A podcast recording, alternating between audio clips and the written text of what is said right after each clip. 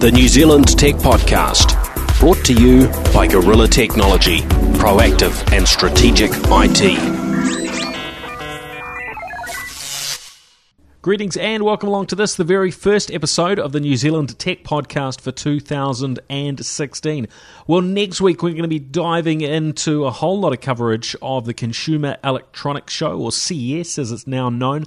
Uh, it's currently taking place in Las Vegas. Uh, but this week we have a special episode for you. We talk with Microsoft distinguished engineer Laura Butler, uh, who I caught up with uh, a few months ago, and uh, very, very happy to be able to share that interview and uh, some insights uh, into life at Microsoft over the last uh, last couple of decades or so.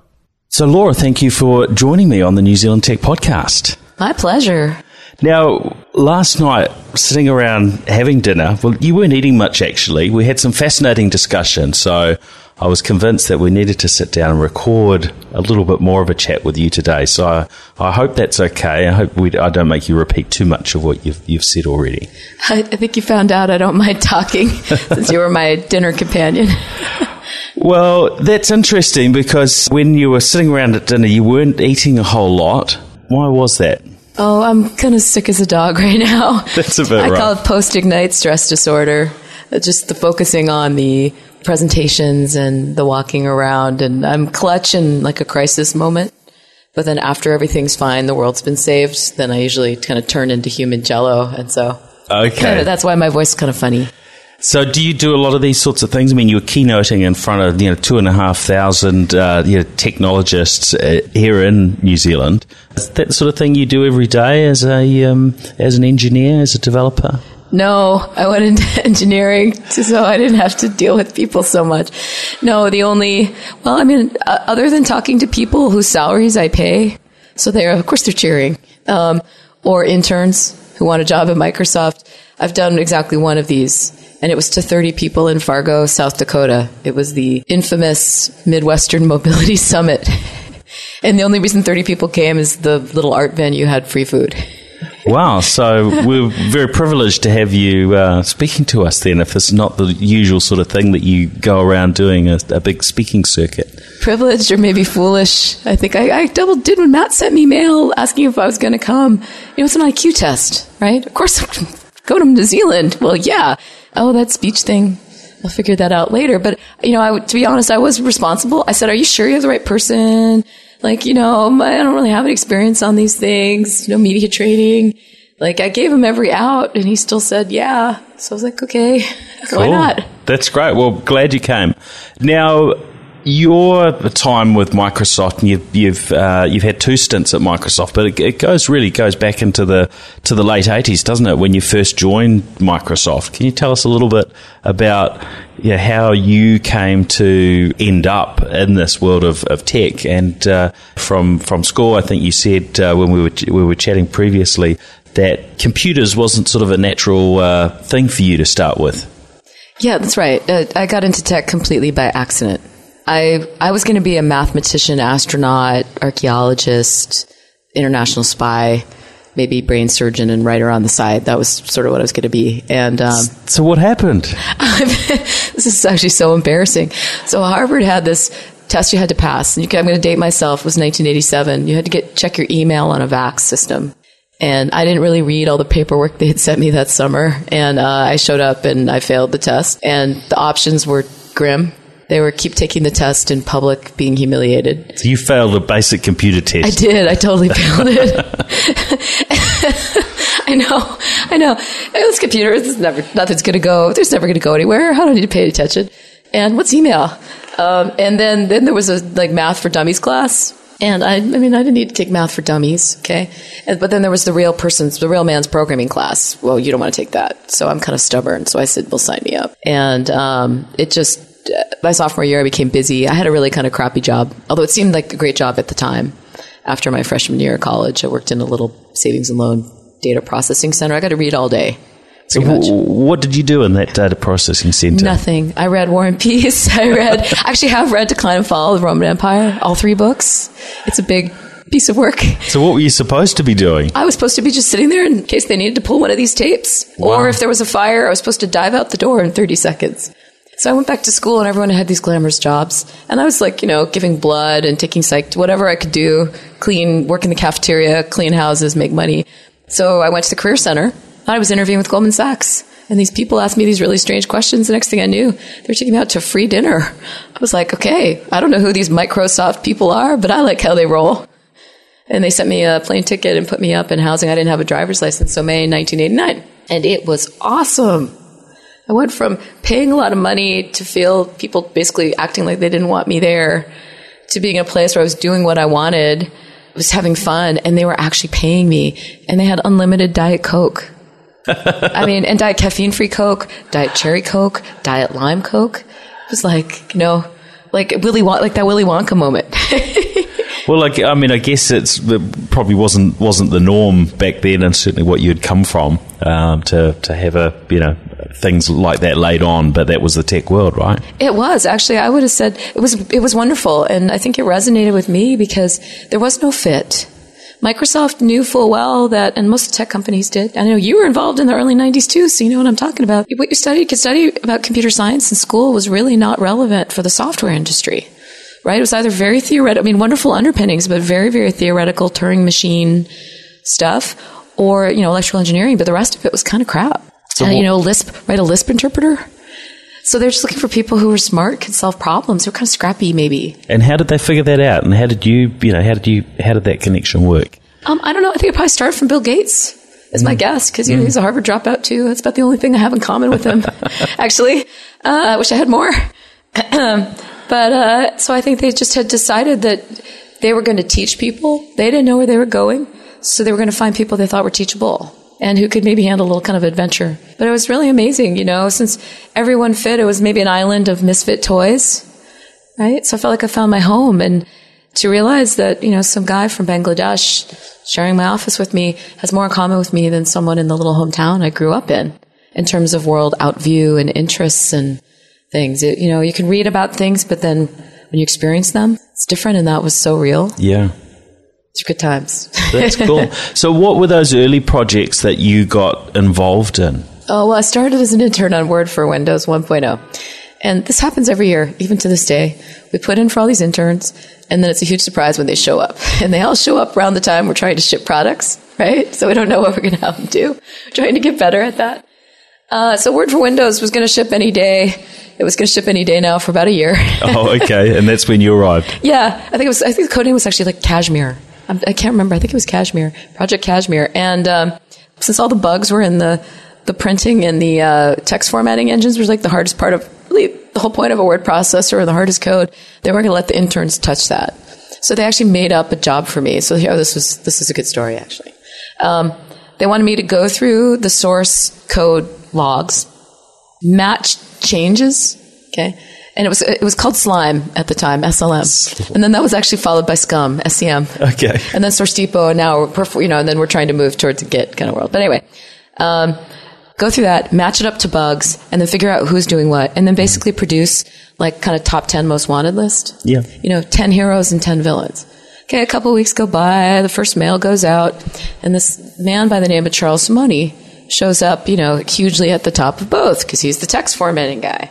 He's sort of a notorious character. He dated Martha Stewart. He's Hungarian. Okay. Uh, he's retired now. I think Yeah. he's got a whole college at Cambridge that he found funded. But anyway, like 15 minutes, some guy, like this Tasmanian devil, comes in this conference room. There's probably like 16 of us. It felt like we were in little bunk beds in this conference room. It goes, you know, who's T dash Laura B? Now there's only one girl in the room.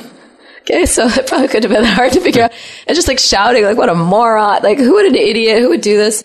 And I'm like, look, I know it's a stupid project. I'm just an intern. And I'm thinking to myself, please God, don't take the free soda and the money away. You know, I don't want to go back to Con- Podunk, Connecticut in shame. And uh, I'm like, I know it's dumb. So we went and had, so it was like the project was killed. And then I had the second thing of like, okay, I'm like a month into my internship. I have nothing to do. So the Windows team had been begging the Word team for attention. This is going to be Windows 3.0. Please fix your push buttons. Remember those old like Mac flat, ovalish, elliptical push buttons? Yeah, yeah. Yeah, and that's the Word had done their own.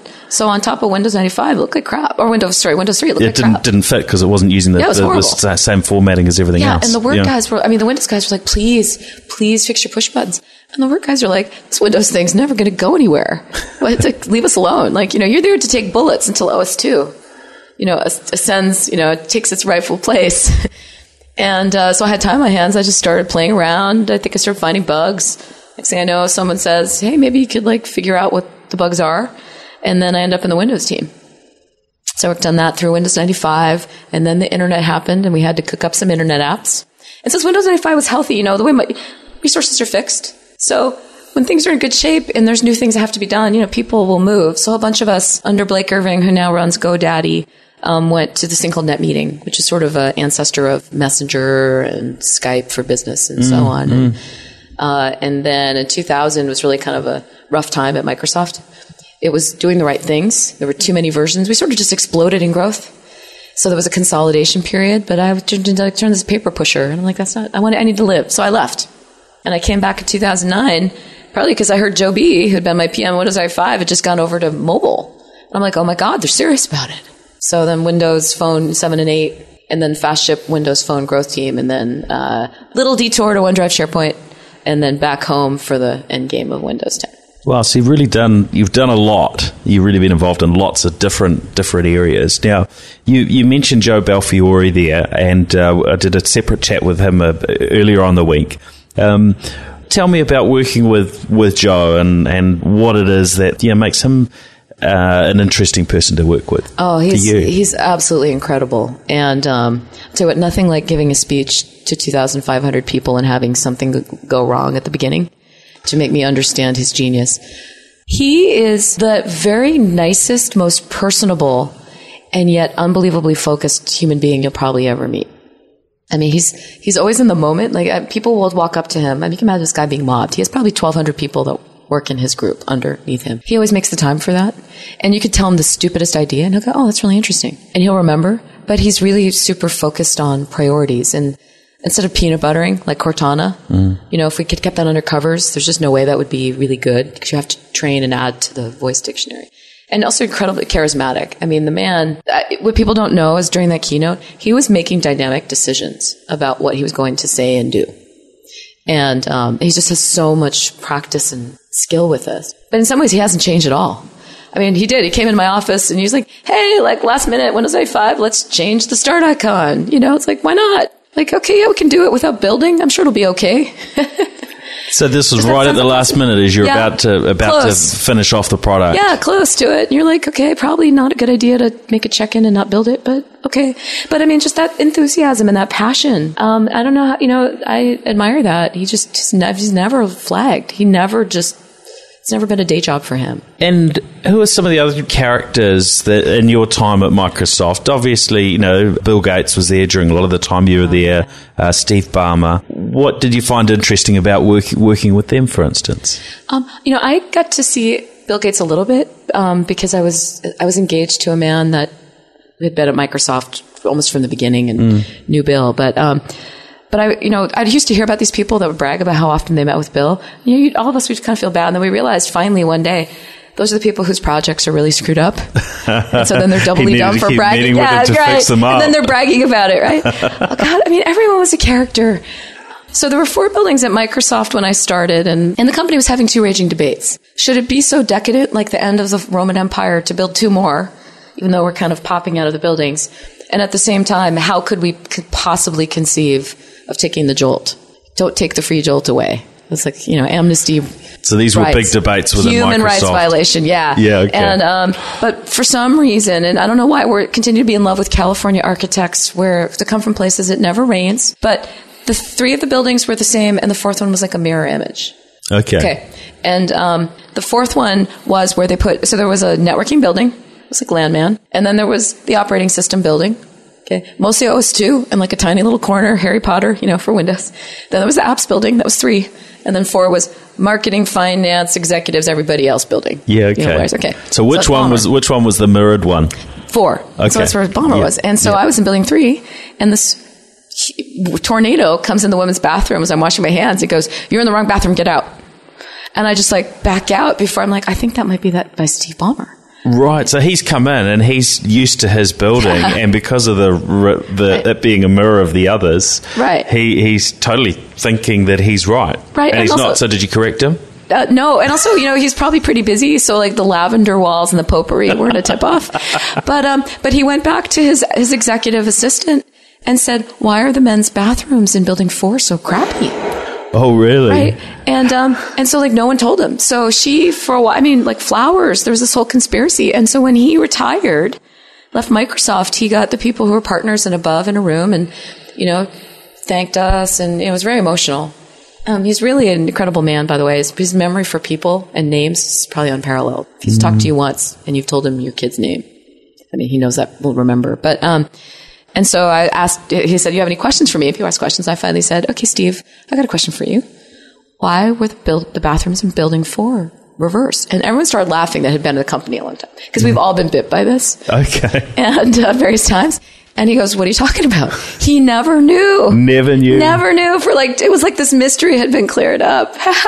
oh, the characters. Oh man, there was Windows 95. The head of performance was this guy named David D'Souza, and he loved stuffed animals. So like he had 16-bit bunny and 32-bit bunny. And so if you were doing good stuff, you you got a little visit from tiny little slender 16-bit bunny, and if you were like writing really piggy code, 32-bit bunny came whapped you on the head.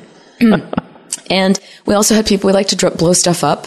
One of my boss actually at the time. That's always fun. Yeah, his wife worked at, talk, at, at Talking Rain, which is a water company, and we found if you put dry ice in a water bottle, you shake it, over time it'll explode.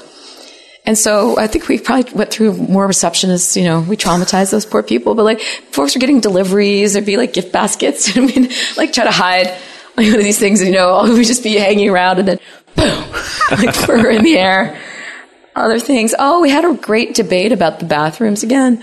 So there were only like six women in the building, I think, during Windows 95, maybe eight. But the men were like, women always go to the bathroom.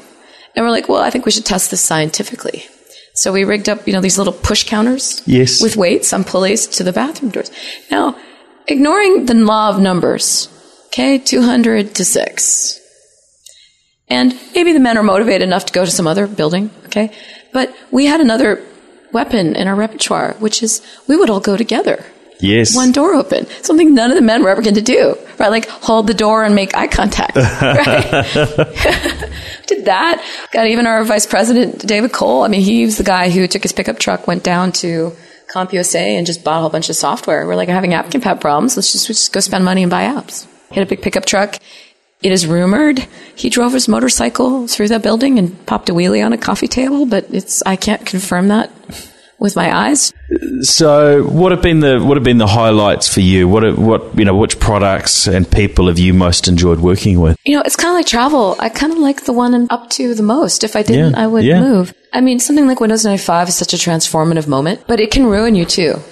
Because, you know, life isn't like that all the time. And I think, you know, it's, it's a natural thing. You do something and it's successful and you forget some of its luck and environment and you start to think it's all you. And then you wonder, you know, hey, and the other thing about Microsoft is I think we really do our best work when we're hungry and scrappy and behind. The company was founded this just this philosophy of like, you know, we don't want to be the man, the bureaucrats. Those are those guys who have to wear ties to work. You know, that's we're the counterculture guys. And um, so, you know, all of a sudden you become the incumbent, and it's a little weird, right? You start playing defense, and it doesn't really sit so well with our, I think, our company DNA. So, you know, actually being behind in mobile and having to make a comeback on with Windows 10, or I should say, re re-energize it, Yeah. is actually a really good thing. You know, being lean. Bill, Hew- I think Bill Hewlett in Hewlett Packard Way had said that most com- you know companies tend to die of die more often from indigestion, from starvation, and so it's better to be a little hungry. Now, tell me, going going back to those sort of earlier days, ninety five, Windows ninety five, and so on. Um, I remember hearing stories of people sleeping under their desks and in their chairs and so on. Was that a reality for for you? Did that happen sometimes? Oh yeah, it happened a lot. I mean, there were periods where I was broke, so I saved myself some rent. Okay. um, but then in, in the late night, you know, mid '90s, there grunge is this thing that happened. Every person in a coffee shop was like playing in a grunge band. And I thought it'd be cool. I'm going to go live down in Pioneer Square, which is this sort of artsy, grungy area. Not really thinking that that's like at best a 20, 30 minute you know, drive. And if there was a sports event or something go on, it could be terrible. And there's no parking. That could and be so, a you know, it's two, three in the morning, and you're like, I'm, I'm going to drive home. I'm going to get to bed at four, and I'm going to have to get up at seven. It's not worth it. And then also, when you know, if you're running, doing stress runs, or you're debugging long scale problems, if you run it overnight, but it failed 15 minutes in, that's like a lot of hours. Yeah, so I did. So I'm kind of small, so I could s- learn how to sleep in my chair. Um, it was before, you know, I realized I could probably go buy myself like a futon and put it in my office. I had too much junk in there anyway, lots of Star Trek junk all over. Yeah, and it wasn't, it, it wasn't like, I didn't feel like I was a slave wage. It was just I was lose track of time. Mm. And then there was this and you okay. must have enjoyed what you were doing. Oh, I did. Uh, I was. It was wonderful. And oh, your characters, Todd Laney Laney's this very famous, notorious guy at Microsoft. First of all, he had a Volkswagen Bug, and it got broken into a couple times. So he's just decided he was going to take the doors off. People stopped breaking into it, and then he had like this, like sheepskin covers on everything, and then people started keep stealing his tape decks and things. Um, he's kind of maybe late 70s, early 80s kind of guy. Yeah. And uh, so then he just got one of these portable cassettes. Okay. He was a multimedia dude. He's the dude that put the Easter egg into Windows 95. He was famous for wearing all one color. So he like yellow t-shirt, like Big Bird Day, yellow t-shirt, yellow shorts. And, um, but he would do this thing. It would drive me crazy because his office would be around the corner. He would leave to go get dinner and, um, he was really picky about what he ate, but then he'd go to Denny's. So I'm like, Okay. not surely why, because they're open 24 hours. And he'd blast the music. And he's a big Steve Miller fan. So, you know, you're like, you, we couldn't break in his office because like the door locked. I was like, dude, why are you blasting your stereo when you leave? It's really annoying. It's just that kind of a guy. I don't know. You probably encounter people like this yourself, right? Oh, yes. yeah, but I was there because I wanted to. I mean, it was ours. It was fun. Sound, sounds like some interesting times. Now, looking looking outside of your day to day work stuff, what other things have kept your life interesting? Travel and, and so on. Where does that fit in for you? Because it's you know life can't just be work, surely. That is a really good point. Uh, well, I, it's true. I'm a middle-aged, 45-year-old cat lady. You know, I'm on the f- right side of, I'm on the spinster side of cat lady. I'm not sure how many cats kind of puts you over the line to crazy cat lady. How many have you got? Two.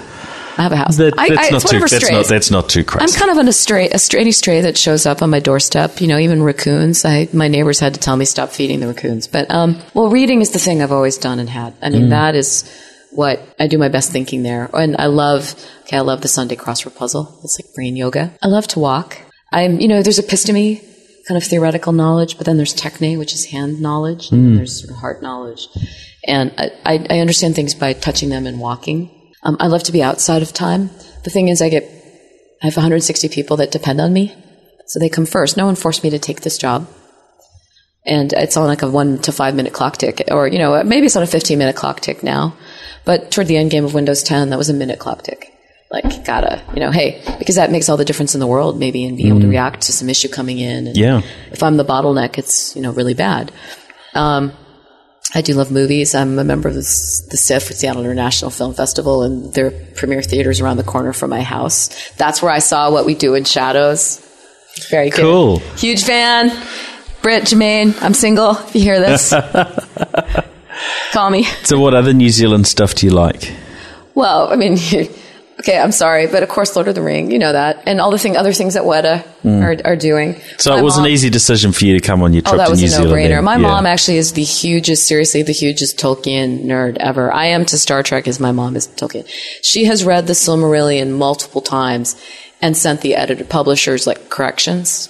Like Yggdrasil does not span the Bifrost kind of stuff, you know. And she's also a power nerd. She's in electricity. And so I'm sure when I talk to her, she hears blah, blah, blah, blah, blah, blah, blah, blah, ARM, blah, blah, blah, blah, quad processor, blah, PMIC. And when she talks, I hear blah, blah, blah, blah, blah, transformer, blah, cogeneration, la, la, la, la, la, la, hydro power, you know. Uh, bless her heart. Um, I know. I like life. That's good. That's I'm, how it I'm should a student be. of human. Yeah, and I love. I do love to travel, and I'm weird. You know, I live in an area where there's amazing, gorgeous natural parks. I haven't been to any of them because you're kind of my backyard. But if you say Zanzibar or yurts in Mongolia or Ladakh or Mount Cook or, or something like that, I don't know. It makes my heart sing. So, where's your next adventure to? Oh, I'm so bummed. Um, well, no, I'm not bummed, but I actually had my, set my heart set on Mongolia. Seriously, it was this amazing trip. You end up in Kazakhstan, and you get to golden eagles on your arm, and you, so it's basically home of the Dothraki people, right? Game of Thrones. I even had my little speech prepared. Mm. Hello, Mongolians. I am Laura, New London, Connecticut born, mother of cats, right? And the rightful true heir to, you know, well, so the Studio West and is where a lot of the Windows team is, and the division used to be called OSG, Operating Systems Group, and now it's mm. called the Windows and Devices Group. So I was going to say, you know, rightful true heir to West Yeah. Studio West OSG. Yeah. And it, but the trip was trip was booked by the time I finally got my act together. So that's too bad. So I, so instead, it's horrible. I'm going to go hiking in the Greek islands. I'm sure I that'll know be to be good fun. torture. I'm sure you'll, I you'll love survive. that. I love the mix of things. Like, you know, you kind of hard hike during the day and then you come around the corner and there's your nice hotel and you got the hot tub and then you got the moussaka waiting and opa and, you know, and then you can see some archaeology, do some shopping and I love yeah, that. I think you can survive that. Yeah, I think it'll be, you know, I'll, I'll take one for the team. Cool. Now, obviously, Windows 10 has really just launched. It's just out the doors. Maybe you just run us through what that looked like in terms of building Windows 10 and what your part of the picture is. You talked about your team of 160, where where they fit in, and uh, into the you know the broader team. Okay, well, I actually sat out most of Windows 10. I was on purpose the advanced, I guess, rearguard post on Windows, older versions of Windows Phone. And last summer, um, as Windows 10 really kind of came, it got into gear, I just decided, you know, Microsoft has this mobile first, cloud first vision now. And I kind of realized I got the, I kind of, I've had experience in mobile. I know jack all about the cloud. Seriously. Other than I live in a cloudy city. So I thought I should really learn about that. And um, someone who's another really classy, class act, long term Microsoft guy by the name of Chris Jones, also went, went to Stanford with Joe Belfiore. He had run Windows for a while, like Windows Live. They were putting OneDrive and SharePoint together. You know, it's about time. Let's, you know, instead of having multiple storage technologies in, in the cloud, like let's have one. And I thought I couldn't think of anything more sort of foundational. And, you know, Office is such an amazing business. But then all of the innovation and sort of modern things like, you know, GitHub and stuff are, are all on products that aren't actually making a lot of money. And so Qi Lu, who's a pretty amazing guy, he's the head of the apps and services group, um, was really looking for a place to kind of try some more modern things out, but, you know, try to help pull um, for the right things that for the right reasons are behind, but try to pull them forward. And so I thought that'd be really interesting. Yeah. So in September, I went over there and I was there for seven months. And then I think it sort of became clear like on prem is still really important, right? So it sort of has a sort of a priority shift. Our cu- corporate customers aren't really the ones that really love SharePoint and storage. They have serious compliance things and, and then p- various cloud regulations, Black Forest in Germany, Gallatin in China. They weren't ready to go whole hog yet. Right, you know they need so the on-prem release that's coming is got a lot of hybrid things in it. Yes. But then, so I found like, okay, so all the stuff I came over here to do, I'm kind of, you know, I don't know. And then I, at the same time, I felt like Windows is my homeland. You know, if you were a Ukrainian, you sit there and you go, Ukrainians in a fight. Like, you kind of want to go back. And then I used to see Terry Myerson, who's the head of the Windows Devices Group, and then Henry Sanders, who's my boss now, frequently because they come to my, the building I was in was the exec building. It was just where they'd put OneDrive SharePoint. And they used to say hi all the time. How's it going? And Terry's a very smart man. He must have taken one look at my face or had heard that we just had a reorg and he goes, Yeah. Laura, we miss you. You should come back to Windows. And then he said words, this is at least what I think he said, which warmed the cockles of any woman's heart, which is, you were maybe right about some things and we were, you were wrong. You should come back. And I'm like, I can work with that. That sounds so great. It was great. So, I, so actually, I went trekking in um, Peru, so Inca Trail, and then at the end of April, I came back, and it was a dark time. I mean, it was not obvious that it was going to ship and be be good. I mean, it never is, right? And you're, it's just like even a movie, right? You're too inside of it, and you have you don't know how much coverage you have, right? So, um, so that's where the international touching of the product was quite helpful. But a lot of people in enterprise, they're not going to go put it on their mission critical hardware, so you're only going to get so much inventory coverage. So it was really, but it, it was really a good time to come back though, because I kind of felt maybe, hey, one part totem, like, hey, I, I'm, I feel a little bit like a little bit of the conscience of Windows. Yeah. I'm here, and it's just bugs. You know, it's just software. It's like we create so much drama in this industry. People don't know that. You think it's Dynasty, like that's our telenovela, and you're like, it's just code. Like, why are we, we're sending more mail. than to just like open up the damn debugger and fix it. And I kind of floated as an individual contributor for a while, and that was great. Say what, if you have to do performance reviews as a manager, jumping out of being a manager right around that period and then jumping back in is a really great thing to do. I might do this next year. I think I could be, you know, I'd be willing to let go of compensation just for that.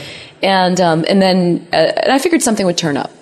And I was sitting right next to the guy who's my boss now, Henry Sanders, who's the head of just core the core engineering, Yes. not the category team. So Joe is head of PC, tablet, and phone. Phil Spencer is Xbox, and so on.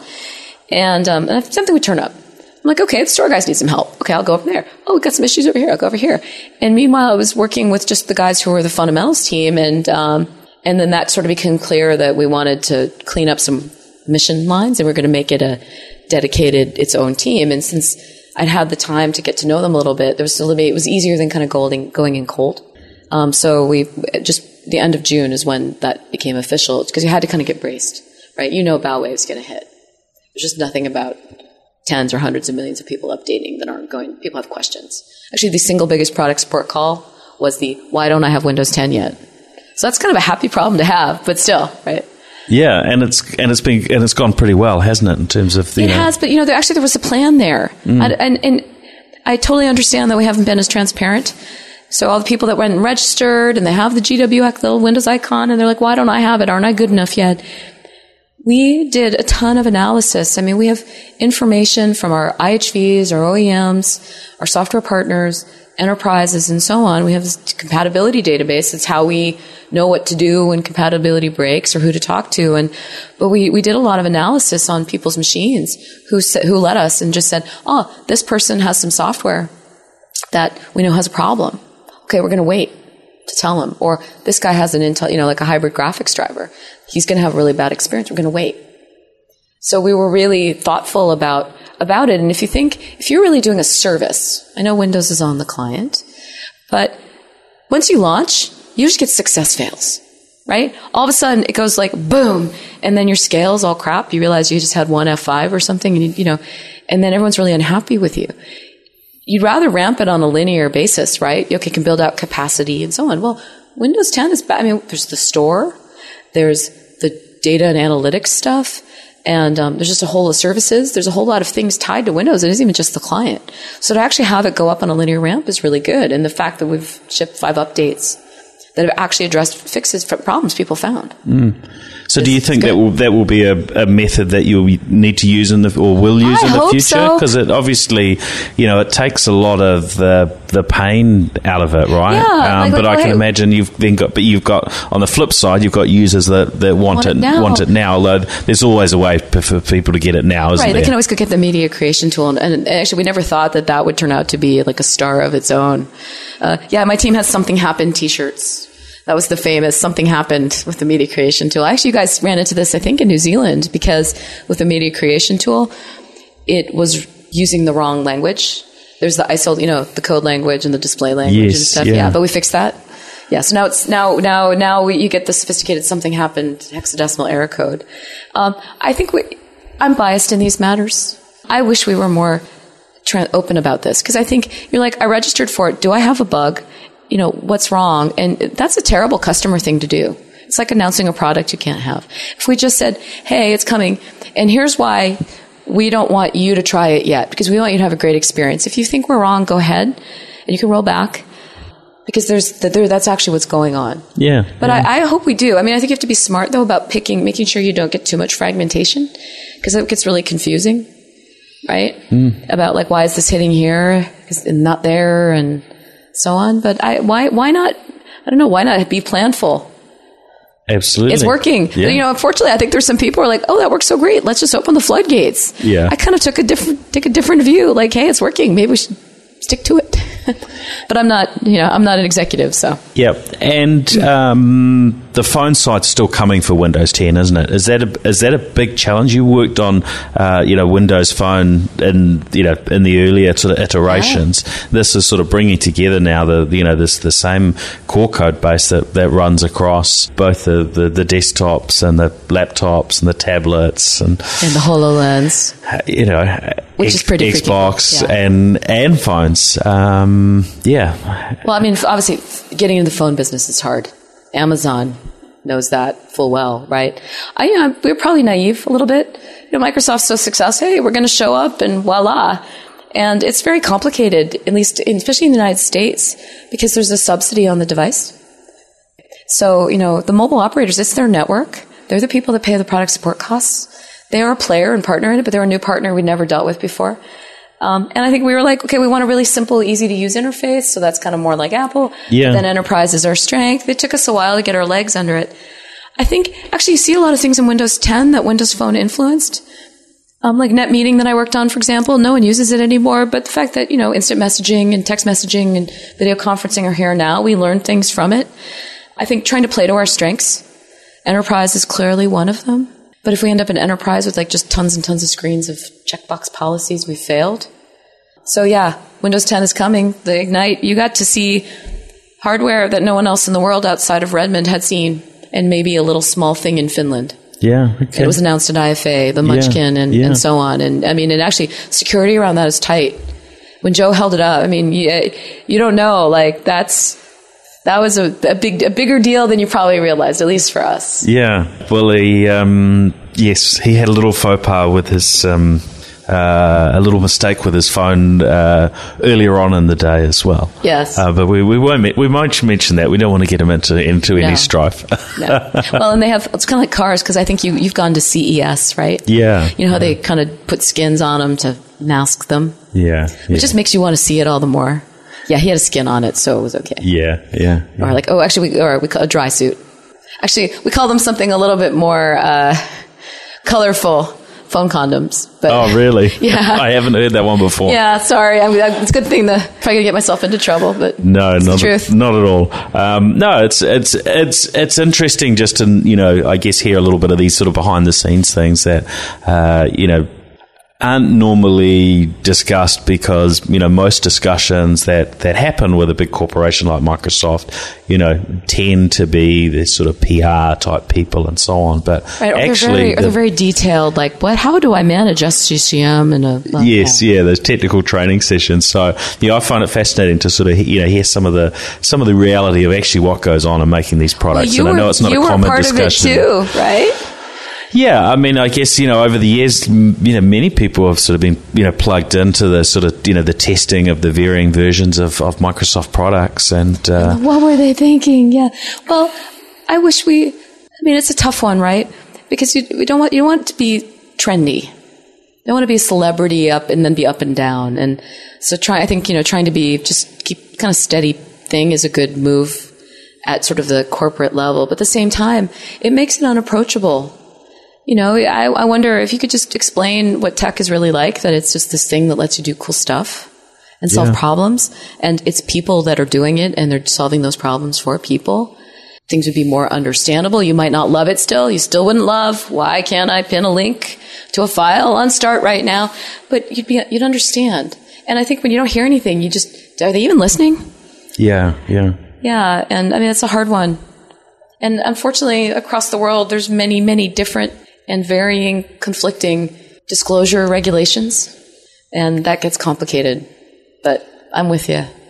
Well, it's been been fun to chat. Um, anything that we didn't cover that you think would be interesting? Yes, I want to ask you a question.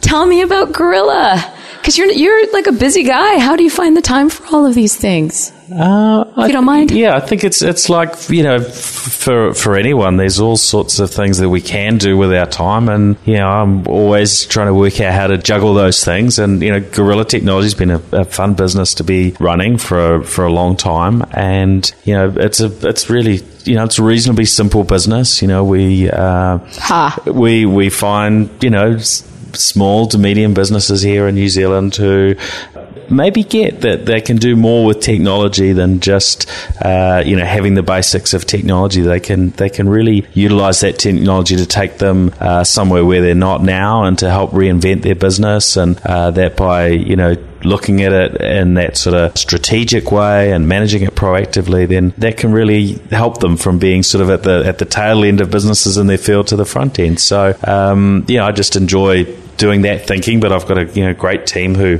you know, really do the bulk of the work. And then, uh, you know, these sorts of chats with the with the podcast. That's a that's just something I enjoy doing. I love hanging out and chatting with, with people. So it's been it's been fun today. So I managed to sort of fit those in alongside, and um, know, I've got a great family who are okay. kind enough to let me sort of in, enjoy my my passions. So. Well, I was thinking like the small business, you know, because they're there trying to get their thing done that matters to them, right? Mm. And this technology just kind of gets in the way. I was just thinking about all these bad, particularly bad, who don't know and they're just trying to do their best. It's like, okay, instead of faxing it, mail it and then print it. So when, you know, things that you encounter and your job that just makes all of these acronyms and things going on gives you sort of a real view of it and then that you bring that back here. Yeah, I mean, I think, you know, everyone uses technology in a different way and it's, you know, it's great to see the, the ways in which people use it, but yeah, you get really surprised at some of the, I guess, the poor ways in which people use technology too. Um, when you came into the room earlier, I was just on the phone with the bank and I needed them to send me, you know, some particular data from my bank accounts. And I said, look, yeah, maybe you can you can just send it in a reasonably readable electronic format, CSV, which is, is pretty common. And they said, oh, well, actually, I have to print it out and then I'll have to scan it in and oh. create a PDF file and then I will email it to you. And yeah, some sometimes technology really gets in the way. So yeah, it is. Um, it's great when technology companies are sort of open enough to you know to listen on ideas on how things could change, and it's great when you engage with businesses that are uh, that are really keen to to improve how they work and you know, drive up the productivity of their people because that has a good flow on effect, not just for the business but for their personal lives. And we were involved in a project recently where you know there were a group of nurses that would spend their their evenings um, um, you know catching up on work from during the day, and we were able to put in place a technology solution that sort of you know freed up that time so that they, they didn't have to do that so much. Oh, yeah. And you know when you achieve those sorts of things, you know that that's uh, you know that's that's worth putting oh, gosh, the form into. filling in medicine. Anyone who goes into medicine wants to do medicine and not fill out forms, and it's error prone. Besides, mm. well, that's wonderful. Great. Well, thank you for your time. It's been fun. Thank you. And you were one, a lovely dinner companion besides. Oh, thank you. Thank you. you. Great. Cheers, Laura. All right, well, that's us. Thank you, everybody, for joining us on this special episode of the New Zealand Tech Podcast. Now, you can find out about other podcasts by visiting podcasts.nz for other New Zealand podcasts. Uh, and also be aware of the Asia Pacific Podcast Conference that's coming up in February, Asia Pacific Podcast Conference.com. And of course, next week we will be back with a big uh, bumper special uh, covering some of the highlights of CES, which is uh, currently taking place uh, there in the United States and uh, in Las Vegas. All right, thanks everyone. Catch you next week. Bye. The New Zealand Tech Podcast Brought to you by Gorilla Technology, proactive and strategic IT.